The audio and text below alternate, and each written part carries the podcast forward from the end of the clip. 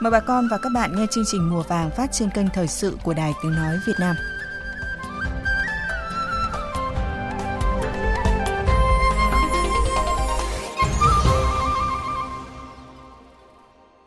Các biên tập viên Đình Trung, Hương Giang kính chào bà con và các bạn. Chúng tôi rất vui lại được đồng hành cùng bà con và các bạn trong chương trình Mùa vàng. Những nội dung chính trong chương trình hôm nay sẽ được chị Hương Giang giới thiệu ngay sau đây. Giống tốt là tiền đề để chăn nuôi bền vững, kiểm soát hoạt động giết mổ sản phẩm chăn nuôi.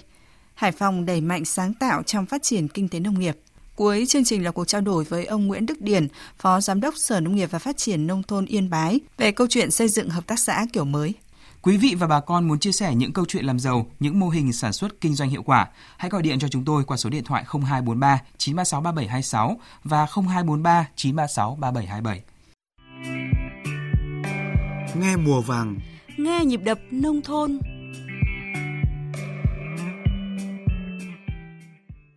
Thưa quý vị và bà con, trong chiến lược phát triển ngành chăn nuôi nước ta giai đoạn 2021-2030, tầm nhìn đến năm 2045, Xác định giống là một trong những khâu quan trọng để nâng cao chất lượng giá trị ngành chăn nuôi hướng tới xuất khẩu. Tuy nhiên hiện nay, nhiều địa phương vẫn đang gặp nhiều khó khăn trong việc chủ động sản xuất nguồn giống chăn nuôi có chất lượng. Kiểm soát dịch bệnh bằng các giải pháp chăn nuôi an toàn sinh học luôn được coi là yêu cầu quan trọng để bảo vệ đàn gia súc gia cầm. Bên cạnh đó, các chuyên gia cũng cho rằng làm tốt công tác giống sẽ góp phần phòng ngừa dịch bệnh, giúp ngành chăn nuôi phát triển bền vững. Phóng viên Hiễu Hưng thông tin.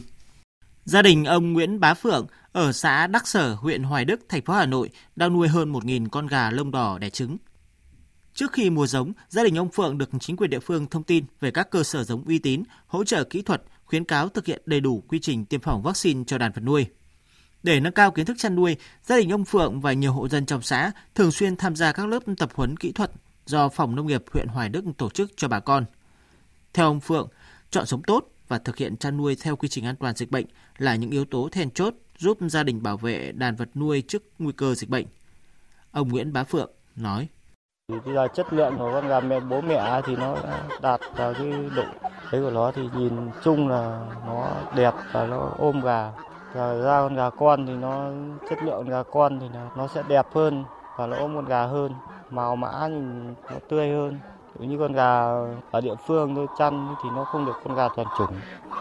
thì chăn ra cái màu mã của cái màu miếng của nó không, không được đẹp. Bộ Nông nghiệp và Phát triển Nông thôn nhìn nhận, giống tốt là tiền đề quan trọng để ngành chăn nuôi đạt mục tiêu tăng trưởng bền vững trong những năm tới. Trên cơ sở đó, tập trung nghiên cứu, lai tạo các giống vật nuôi có năng suất cao, khả năng kháng bệnh tốt, tiếp tục nhập khẩu các giống vật nuôi mới có giá trị kinh tế cao, cho tạo giống nội nhằm phát huy, khai thác tiềm năng tốt của gen quý, áp dụng phương pháp chọn lọc cá thể để nâng cao hiệu quả chọn giống – các trung tâm, viện nghiên cứu lai tạo giống cần tiếp tục đầu tư cơ sở vật chất, trang thiết bị hiện đại để phục vụ công tác nghiên cứu lai tạo giống. Giáo sư Đậu Ngọc Hào, Chủ tịch Hội Thú y Việt Nam cho rằng, khi chúng ta chủ động được nguồn giống tốt, không chỉ giúp nâng cao hiệu quả kinh tế trong chăn nuôi, mà còn góp phần ngăn chặn có hiệu quả nguy cơ bùng phát dịch bệnh. Giáo sư Đậu Ngọc Hào, lý giải. Tôi có phải tự hào nói rằng là khi trung tâm chẩn đoán mà có cái kết của CDC mà kết luận cúm gia cầm là tôi là người chỉ đạo, đó là cúm gia cầm thế nó xảy ra đâu nó xảy ra tại giống và tại sao nó lại lan ra toàn quốc nhanh như vậy? Là cũng từ giống mà ra đấy là một cái kinh nghiệm mà nếu những cái virus mới mà vào đấy nên quan tâm đến các cái cơ sở giống năng suất chất lượng đàn giống trong chăn nuôi ở nước ta thời gian gần đây đạt được những tiến bộ nhất định. Tuy nhiên, số con giống sản xuất trong nước vẫn còn ở mức tương đối thấp. Trong khi đó, tỷ lệ hao hụt con giống từ lúc sơ sinh đến khi cái sữa vẫn cao, khoảng 23% một năm. Việc cải thiện về năng suất sinh sản chậm, chưa nghiên cứu công thức lai tạo giống phù hợp với những hình thức chăn nuôi khác nhau, nhất là khu vực chăn nuôi nông hộ. Hiện nay, hầu hết các giống vật nuôi cao sản chúng ta đều phải nhập từ nước ngoài như Mỹ, Canada, Pháp, Úc, Hà Lan, Anh và Đan Mạch. Việc nghiên cứu, chọn lọc lưu giữ các giống nội địa có chất lượng và phát triển lai tạo các giống tiên tiến nhập ngoại chưa đồng bộ, còn nhiều bất cập. Nhiều khó khăn bất cập trong công tác kiểm soát tình trạng nhập lậu giống đã ảnh hưởng tiêu cực đến hoạt động chăn nuôi trong nước. Vì vậy, bà Hạ Thúy Hạnh, Phó Giám đốc Trung tâm Khuyến nông Quốc gia cho rằng trong cái đề án chúng tôi mạnh dạn đề xuất thêm một nội dung đó là xây dựng các cái cơ sở giống gia cầm tại chỗ cho các tỉnh phía Bắc. Vì thực tế hiện nay hầu như người dân vẫn còn hiện tượng mua gia cầm từ bên Trung Quốc sang. Vì đấy là cái mầm mống mà chúng ta rất khó kiểm soát. Nếu như chúng ta làm tốt một số các cơ sở giống tại chỗ ở 7 tỉnh biên giới phía Bắc thì hầu như người dân sẽ mua cái con giống tại cơ sở có nguồn gốc xuất xứ rõ ràng, được tiêm phòng vaccine đầy đủ thì cái nguy cơ dịch bệnh nó sẽ giảm rất nhiều. Cùng với quá trình đổi mới mạnh mẽ trong nền kinh tế, chăn nuôi có sự phát triển khá tốt và đóng góp đáng kể cho sự tăng trưởng của ngành nông nghiệp nước ta nói chung. Vì vậy, chăn nuôi và sản phẩm chăn nuôi phát triển sẽ đáp ứng nhu cầu tiêu dùng trong nước, từng bước hướng tới xuất khẩu. Để làm được điều này thì việc đầu tiên là cần làm tốt công tác lai tạo giống trong chăn nuôi.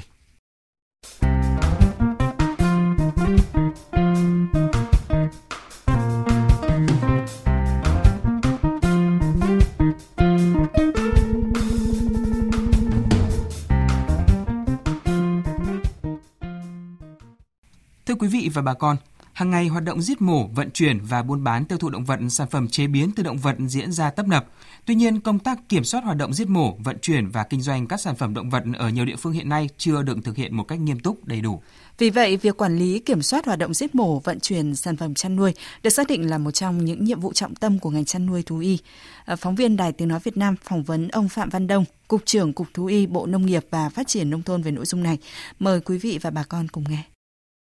À, thưa ông, ông đánh giá như thế nào về tiến độ và hiệu quả triển khai việc thực hiện đề án giết mổ sản phẩm chăn nuôi tập trung đang được triển khai tại các địa phương ạ? Hiện nay theo quy định của luật thú y, quy định gia súc, gia cầm khi giết mổ thì phải được cơ quan thú y tổ chức kiểm soát từ cái cơ sở giết mổ để đảm bảo các yêu cầu vệ sinh thú y. Rồi trong cái quá trình giết mổ thì phải có cán bộ thú y tổ chức kiểm soát giết mổ để phát hiện gia súc, gia cầm không đạt yêu cầu về vấn đề dịch bệnh an toàn thực phẩm thì phải có cái biện pháp xử lý những gia súc, gia cầm không đạt yêu cầu. Thì hiện nay cả nước còn rất nhiều cơ sở, các cái điểm giết mổ gia cầm nhỏ lẻ chưa đạt yêu cầu. Thì à, chúng tôi cũng đang tích cực phối hợp với các cái địa phương để tổ chức hướng dẫn, quy hoạch, xây dựng cái cơ sở giết mổ tập trung, đảm bảo các cái yêu cầu về vệ sinh an toàn thực phẩm để gia súc, gia cầm đưa vào giết mổ đáp ứng yêu cầu về an toàn thực phẩm cho người tiêu dùng trong nước. À, vâng, ở các thành phố lớn như Hà Nội, thành phố Hồ Chí Minh hiện nay vẫn còn tới hơn 40% cơ sở giết mổ có quy mô manh mún nhỏ lẻ, chưa được kiểm soát chặt chẽ và đảm bảo các yêu cầu về vệ sinh an toàn thực phẩm. À, vậy ông có ý kiến như thế nào về vấn đề này ạ? Đối với Hà Nội trong nhiều năm qua thì cũng đã rất cố gắng nỗ lực trong cái việc xây dựng, quy hoạch các cái cơ sở giết mổ tập trung. Tuy nhiên, hiện nay do cái thói quen của cái người tiêu dùng thì ờ, thích thịt nóng và cái số lượng ờ, về giết mổ nhỏ lẻ còn nhiều, thì thành phố Hà Nội cũng đã và đang tích cực phổ biến, tuyên truyền, hướng dẫn cho những cái người hoạt động giết mổ, gia súc, gia cầm, tổ chức giết mổ ở những cái địa điểm đảm bảo các cái yêu cầu vệ sinh thú thì theo cái lộ trình của từng cái địa phương để căn cứ vào cái thực trạng về vấn đề tiêu thụ sản phẩm gia súc gia cầm họ sẽ có những cái điều chỉnh cho nó phù hợp với cái yêu cầu của từng địa phương. À, trong bối cảnh dịch bệnh trên đàn vật nuôi diễn biến ngày càng phức tạp như hiện nay thì à, các sản phẩm động vật ở các cơ sở giết mổ nhỏ lẻ khi đưa ra thị trường tiêu thụ thì được kiểm soát như thế nào thưa ông? Về cái quy định của pháp luật thì à, gia súc gia cầm khi đưa đến các cái cơ sở giết mổ tập trung hoặc là các cơ sở giết mổ nhỏ lẻ theo quy định của pháp luật thì phải được cán bộ thú y tổ chức khám, kiểm tra thân thịt và đóng dấu kiểm soát giết mổ. Thì những cái sản phẩm đó mới đảm bảo yêu cầu cho người tiêu dùng. Tuy nhiên thì hiện nay cái lượng ờ, giết mổ nhỏ lẻ rất nhiều và cán bộ để tổ chức thực thi cái nhiệm vụ thì quá mỏng và các cái địa phương cũng đang tổ chức rà soát để củng cố, chấn chỉnh cái công tác quản lý kiểm soát giết mổ cho ngày càng tốt hơn. À, xin trân trọng cảm ơn ông về những thông tin vừa rồi. Chuyên mục Thuốc nam cho sức khỏe người Việt. Quý thính giả thân mến, nước đông trùng hạ thảo Banica của Thiên Phúc là một dòng sản phẩm mới được đưa ra thị trường nhằm tăng cường sức khỏe và làm đẹp da của phụ nữ hiện nay.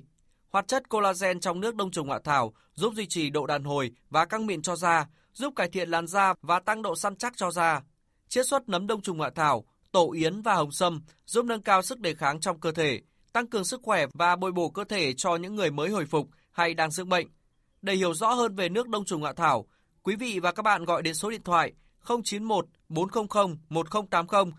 Đông trùng hạ thảo có rất nhiều lợi ích, tuy nhiên do quý hiếm nên hiện trên thị trường xuất hiện nhiều chế phẩm kém chất lượng hoặc giả mạo sản phẩm chính hãng, ảnh hưởng đến sức khỏe người dùng. Do đó, người sử dụng nên lựa chọn những sản phẩm tại các cơ sở uy tín, có xuất xứ rõ ràng, phải được kiểm định, chứng nhận về chất lượng, đảm bảo hiệu quả và an toàn cho sức khỏe. Quý vị và các bạn có thể sử dụng các loại đông trùng hạ thảo thiên phúc phù hợp với nhu cầu của mình, với chất lượng đảm bảo theo tiêu chuẩn GMP như đông trùng hạ thảo nguyên con tươi hoặc khô, quả thể đông trùng hạ thảo sấy đối lưu hoặc sấy lạnh, trà túi lọc Banica hoặc dòng viên nang đông trùng hạ thảo Banica. Quý khán giả muốn tìm hiểu về sản phẩm đông trùng hạ thảo Thiên Phúc có thể gọi tới số điện thoại 091 400 1080 để được tư vấn.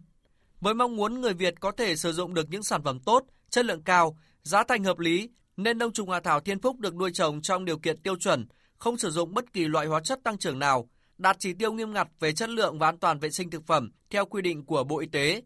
Các sản phẩm từ đông trùng hạ thảo của công ty Dược thảo Thiên Phúc luôn đạt chuẩn GMP và được nhiều người tiêu dùng tin tưởng. Chính vì thế, một số đơn vị khác đã sử dụng bao bì tương tự như các sản phẩm của Thiên Phúc, gây nhầm lẫn cho người tiêu dùng. Do đó, quý thính giả và người tiêu dùng cần chú ý để phân biệt hình ảnh và logo Thiên Phúc trên mẫu mã sản phẩm, tránh mua phải hàng nhái nhãn mác. Quý vị và các bạn gọi đến số điện thoại hotline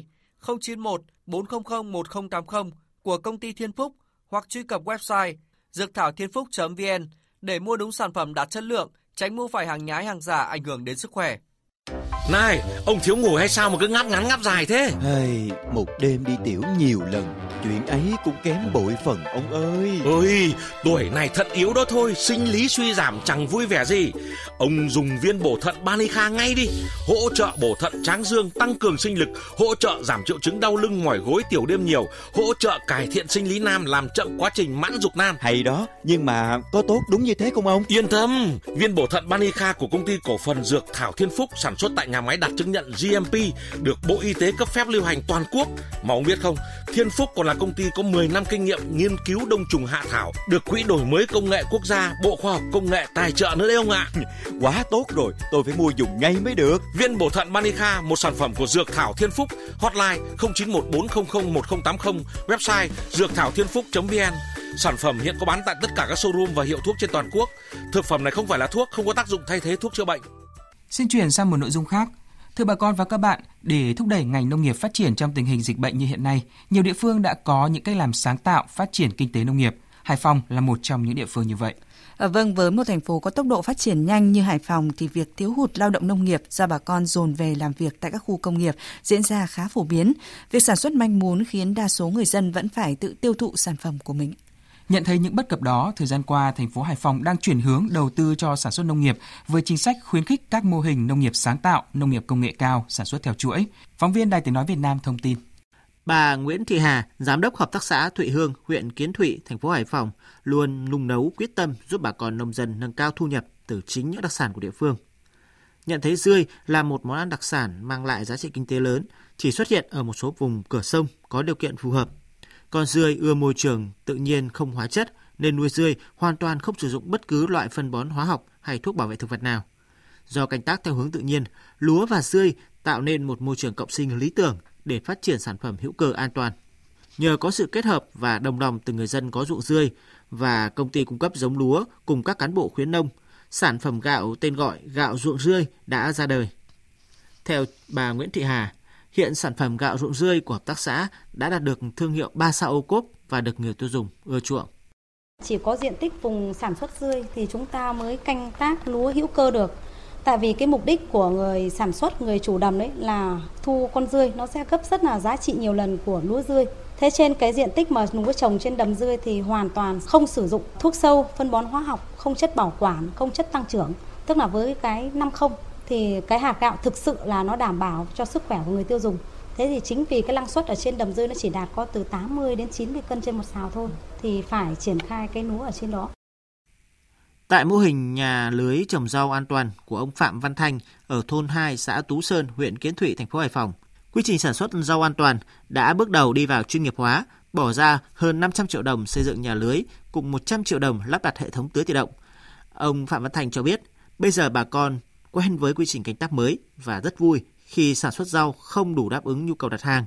Hiệu quả kinh tế tăng hơn trước từ 2 đến 3 lần. Đất thì chúng tôi là thuê là 5 năm, sau 5 năm thì ra hạ lạng hợp đồng tiếp. Đầu tư thì à, theo cái à, dự toán ban đầu là sấp xỉ 2 tỷ 2. Thế trong đó là 4 hộ bỏ ra sấp xỉ khoảng độ 800 triệu. Tiêu thụ thì à, hiện nay là có mấy cái công ty ở trên cái An với lại trên thành phố thì họ về đây thì tóm lại là chúng họ đến là trực trực tiếp là mua ký hợp đồng cái đấy. Không chỉ ở Kiến Thụy, nhiều quận huyện khác của thành phố Hải Phòng như Tiền Lãng, Vĩnh Bảo, An Lão, Thủy Nguyên, An Dương đều hình thành phát triển nhiều vùng sản xuất nông nghiệp hàng hóa. Theo ông Bùi Thanh Tùng, Phó Giám đốc Sở Nông nghiệp và Phát triển Nông thôn thành phố Hải Phòng, cơ chế hỗ trợ kinh phí đối với vùng sản xuất chất lượng cao cho công tác cải tạo đồng ruộng, xây dựng kho lạnh, giống mới, hỗ trợ năm đầu tiên kinh phí giống là những chính sách đòn bẩy để nông nghiệp thành phố phát triển tương đối nhanh. Toàn thành phố Hải Phòng hiện có hơn 2.000 ha sản xuất nông sản theo hướng hàng hóa. Ở một số địa phương còn hình thành các vùng sản xuất nguyên liệu tập trung phục vụ các nhà máy chế biến như vùng ổi ở xã Tân Trào, huyện Kiến Thụy và thị trấn Vĩnh Bảo, vùng Thanh Long ở xã Bát Trang, huyện An Lão. Thành phố Hải Phòng cũng đã gần hoàn thành nhà máy chế biến rau quả Hapu Foods với công suất tiêu thụ khoảng 500 tấn một ngày, dự kiến sẽ đi vào hoạt động trong năm nay. Việc nhà máy chế biến này đi vào hoạt động sẽ giúp khơi thông đầu ra cho nông sản địa phương và những vùng lân cận. Hiện nay thì trước yêu cầu của người tiêu dùng cũng như là xuất khẩu, nếu nông sản không ờ, đảm bảo các cái tiêu chuẩn thì chúng ta cũng không thể phát triển thị trường tiêu thụ được. Trên cái nguyên tắc đó thì những năm qua Hải Phòng đã mở rộng các cái vùng nông sản gắn với tiêu thụ sản phẩm trên cả các cái lĩnh vực trồng trọt, chăn nuôi và thủy sản và trên cái cơ sở đó thì đã tiến hành kêu gọi các cái doanh nghiệp, các tổ chức cá nhân liên doanh liên kết với các cái vùng sản xuất tập trung để sản xuất các cái nông sản an toàn và tiêu thụ sản phẩm. Để kinh tế nông nghiệp phát triển mạnh mẽ hơn trong thời gian tới, thành phố Hải Phòng sẽ đẩy mạnh các chính sách hỗ trợ doanh nghiệp đầu tư vào nông nghiệp, chuyển đổi mô hình hợp tác xã kiểu cũ thành hợp tác xã chuyên ngành, hướng các hộ trang trại từng bước phát triển thành doanh nghiệp nông nghiệp nông thôn nhằm phát huy tiềm năng, thế mạnh về sản xuất nông nghiệp gắn với xây dựng nông thôn mới và chương trình mỗi xã một sản phẩm ô cốp. Thưa bà con và các bạn, theo thống kê của Liên minh Hợp tác xã tỉnh Yên Bái, trong số gần 300 hợp tác xã hoạt động trong lĩnh vực nông nghiệp thì có tới gần một nửa hoạt động kém hiệu quả. Trong điều kiện hội nhập hiện nay, để mở rộng cơ hội cho hợp tác xã hoạt động trong lĩnh vực nông nghiệp, con đường tất yếu là xây dựng những hợp tác xã kiểu mới, liên kết mạnh mẽ với doanh nghiệp để hình thành chuỗi sản xuất, nâng cao thu nhập cho các thành viên. Về câu chuyện này thì phóng viên Đài Tiếng Nói Việt Nam có cuộc trao đổi với ông Nguyễn Đức Điển, Phó Giám đốc Sở Nông nghiệp và Phát triển Nông thôn tỉnh Yên Bái. Mời bà con và các bạn cùng nghe. Thưa ông, sau một thời gian chuyển đổi sang hoạt động theo mô hình hợp tác xã kiểu mới, đã có nhiều hợp tác xã ăn nên làm ra, nhưng ờ, cũng có không ít hợp tác xã hoạt động cầm chừng, thậm chí là giải thể. Vậy đâu là những khó khăn các hợp tác xã phải đối mặt khi chuyển đổi sang mô hình hợp tác xã kiểu mới, thưa ông? À, hiện nay thì uh, cái luật hợp tác xã đã được triển khai rất rộng rãi và ở tỉnh Yên Bái thì cơ bản là tất cả các cái hợp tác xã đều được thực hiện theo cái luật hợp tác xã. Thì có thể nói rằng là à, luật hợp tác xã ra đời thì có cái tác dụng thúc đẩy rất tích cực cho cái khối kinh tế tập thể. À, tuy nhiên là nó cũng à, ở đây thì nó cũng có những cái khó khăn đó là khi hình thành cái mô hình kinh tế tập thể theo cái luật hợp tác xã thì phải tuân thủ thêm những cái quy định của pháp luật thì ở đây thì một cái khó khăn mà chúng tôi cũng nhìn thấy đó là năng lực tổ chức điều hành của một số cán bộ hợp tác xã thì còn chưa cập được với cái yêu cầu. Chẳng hạn như là hiểu biết về các cái quy định của pháp luật cũng như là uh, các cái điều kiện về uh, cơ sở vật chất cho hợp tác xã thì cũng còn à, chưa đáp ứng được. Vì vậy cho nên là chúng tôi thấy cái trở ngại lớn chính là cái năng lực của đội ngũ cán bộ ờ, của hợp tác xã nhiều hợp tác xã hiện nay ờ, cơ sở vật chất lạc hậu, xuống cấp, đặc biệt là thiếu vốn để mở rộng sản xuất. Đây có phải là nguyên nhân khiến các hợp tác xã này hoạt động kém hiệu quả không thưa ông? Trong luật hợp tác xã cũng như là trong luật đất đai thì đều có những cái quy định như vậy. Đấy, thế và các hợp tác xã thì cũng có những cái nhu cầu nhất định để mà cần thiết phải có những cái cơ sở vật chất à, phục vụ cho sản xuất À, tuy nhiên rằng là hiện nay thì qua theo dõi thì chúng tôi cũng chưa thấy có doanh nghiệp nào mà khó khăn không phát triển được vì không có trụ sở. Cái việc mà cái cơ sở vật chất thì à, trước hết là doanh nghiệp là hợp tác xã thì cái việc mà hình thành nên cơ sở vật chất thì về cơ bản là sẽ do đóng góp của xã viên, do đóng góp của những cái thành viên tham gia hợp tác xã, do đóng góp của những người tham gia doanh nghiệp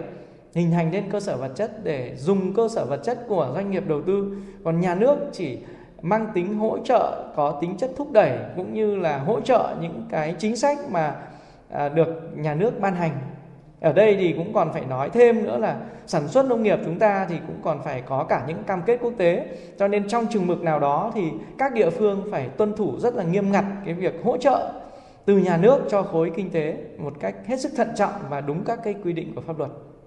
Thưa ông, để các hợp tác xã kiểu mới phát triển bền vững trong thời gian tới, về phía địa phương sẽ có những chính sách gì để hỗ trợ khu vực này? À, trong giai đoạn 2016-2020 thì tại tỉnh Yên Bái đã có một cái phong trào mà chúng tôi tôi cho rằng là đã thu hái được những kết quả rất tích cực. Đó là cái phong trào phát triển tổ hợp tác. Từ việc phát triển tổ hợp tác thì nó hình thành nên một cái nền tảng tương đối vững chắc. Có nghĩa là khi thành lập các cái tổ hợp tác thì đó là một hoạt động hết sức tự nguyện của những người sản xuất cùng nhóm sản phẩm à, cùng mong muốn để à, góp vốn đầu tư cùng mong muốn để góp những đóng góp những cái nguồn lực cùng nhau đầu tư mang lại hiệu quả. Thế thì những từ những cái tổ hợp tác này thì có những tổ hợp tác thì phát triển ổn định có những tổ hợp tác thì có cái hướng phát triển rất tích cực. Và chúng tôi dựa trên cái việc đánh giá hiệu quả của các tổ hợp tác đó và tiến hành hỗ trợ cho họ, thúc đẩy họ để hình thành cái khối kinh tế hợp tác. Và chúng tôi cho rằng là trong cái giai đoạn 2021 2025 à, à, thì chúng tôi sẽ tiếp tục giả soát, hỗ trợ hơn nữa các cái tổ hợp tác và những cái hợp tác xã đã hình thành, thì người ta làm tốt hơn nữa cái kế hoạch phát triển, kế hoạch đầu tư, thế rồi là các cái hoạt động sản xuất kinh doanh